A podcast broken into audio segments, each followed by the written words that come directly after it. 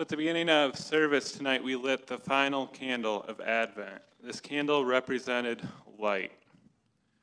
Now, along with celebrating the birth of Christ, Christmas for many of us is a time of reflecting over the past year since the last Christmas. For some of us, this can be a great year, and for others of us, this can be discouraging. Sometimes it might feel like it's just been a dark year and you're just looking for light at the end of the tunnel.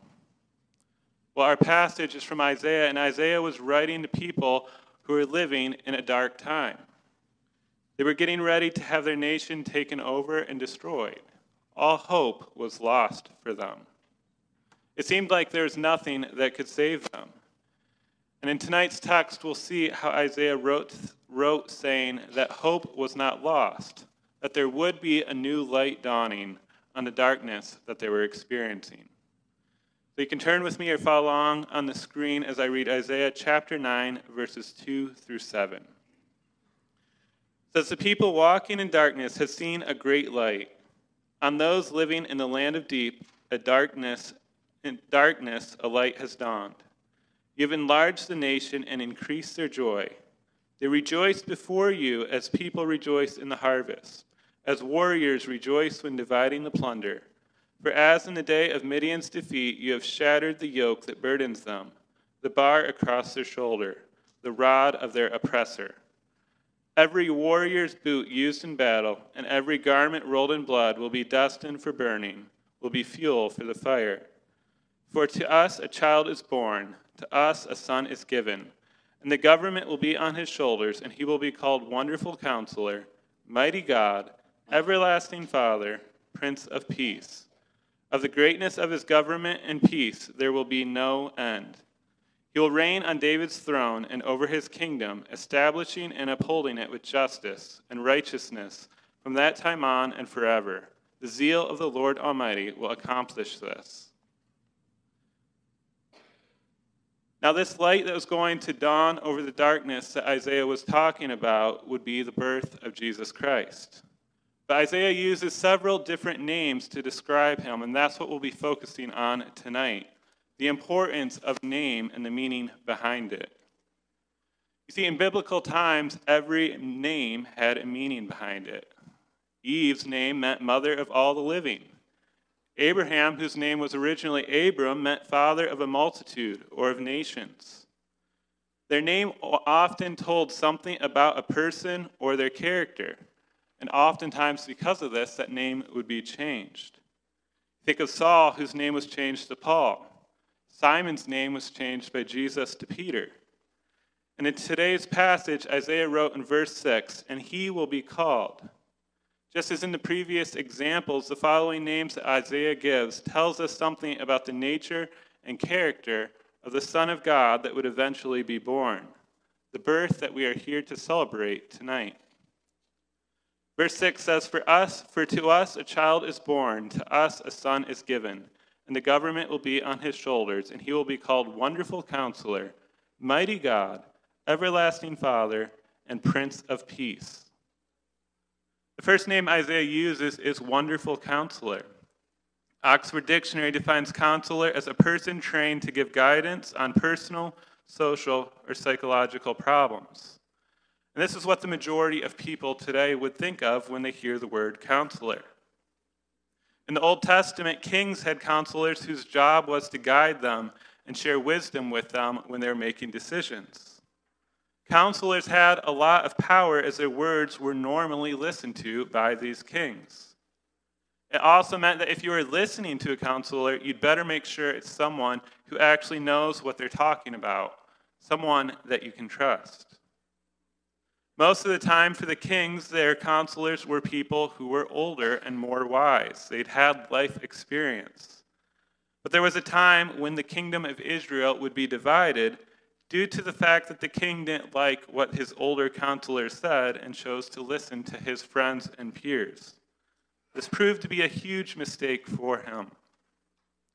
In the same way, today, if you're going to someone to seek their counsel or advice, you're going to want it to be someone who knows what they're talking about and has your best interest at heart. Jesus, or Isaiah is saying that Jesus will be the wonderful counselor. He will be the one who will counsel us and tell us about God and God's purpose for us. He'll tell us how we'll be able to be with God forever and how we can find light in the darkness.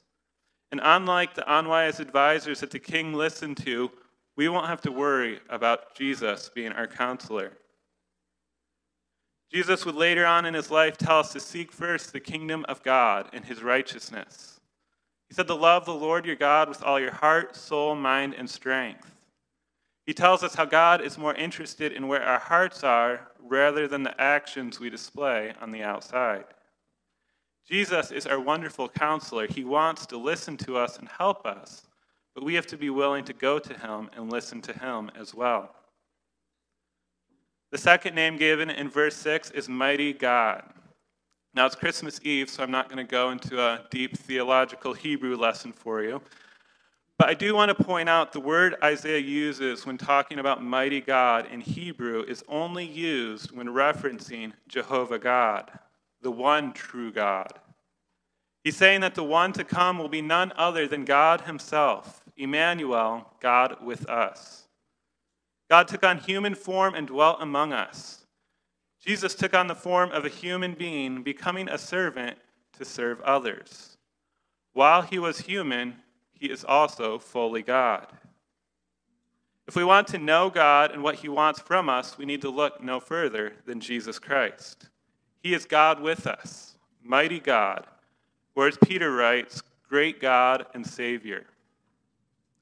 When God took on human form as a baby, it shows that he is not some impersonal, impersonal distant force that is uninterested in us. It's actually very much the opposite. It shows that he's concerned for us and loves us, that he wants us to seek him, and when we do, we'll find that he's never far from us. The third name we see is Everlasting Father. We see this when Isaiah references the coming child as Everlasting Father. Now, this may be a little bit confusing. How can the Son of God also be the Father? Isaiah was not saying that Jesus was the same as our Heavenly Father. We know that God is three persons God the Father, the Son, and Holy Spirit. All three are one God, but are also three distinct persons. What Isaiah means by saying everlasting Father is that Jesus will be the Father of everlasting life.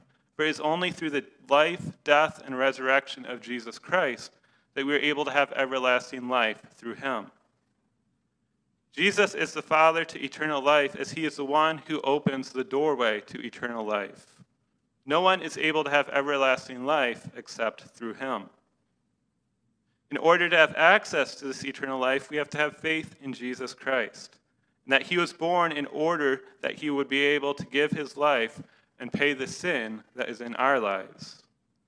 When we do that, we are able to have access to the salvation he has made possible for us through his birth and eventually his death. The final name Isaiah uses is Prince of Peace. Remember what I said earlier about what the people were going through during the time that Isaiah wrote these words. Peace was the farthest thing from their minds. Their nation was on the verge of being taken over. Israel as a nation would completely cease to exist. In a similar way, today there's lots of strife and division and conflicts around us. This is the background that Isaiah is writing Prince of Peace to. Doesn't it sound soothing and give a sense of peace to just think about Jesus like this? Earlier, we said names had to do with the nature of the person, and Jesus would be characterized by peace. And he did bring peace. When he arrived, his birth was sounded with the words, Peace on earth. Now, this peace would not necessarily be an outward peace where there would be no more wars, but it would be a peace between God and mankind, peace amidst trials. Jesus will bring peace with God because sin is done away with.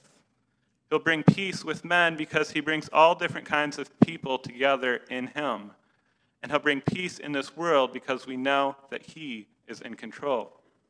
Jesus truly is the Prince of Peace. So, as we leave here tonight and we celebrate with our families and loved ones tonight and tomorrow, remember that the one Isaiah said would come has come, and that he is described as wonderful counselor, the one who tells us about God, ourselves, and how we should live. He is mighty God, God in flesh, God with us. He is everlasting Father, as it is through him that we can have eternal life. He is Prince of Peace, the one who brings peace with God, mankind, and an inner peace as he died and rose again for us. He is peace.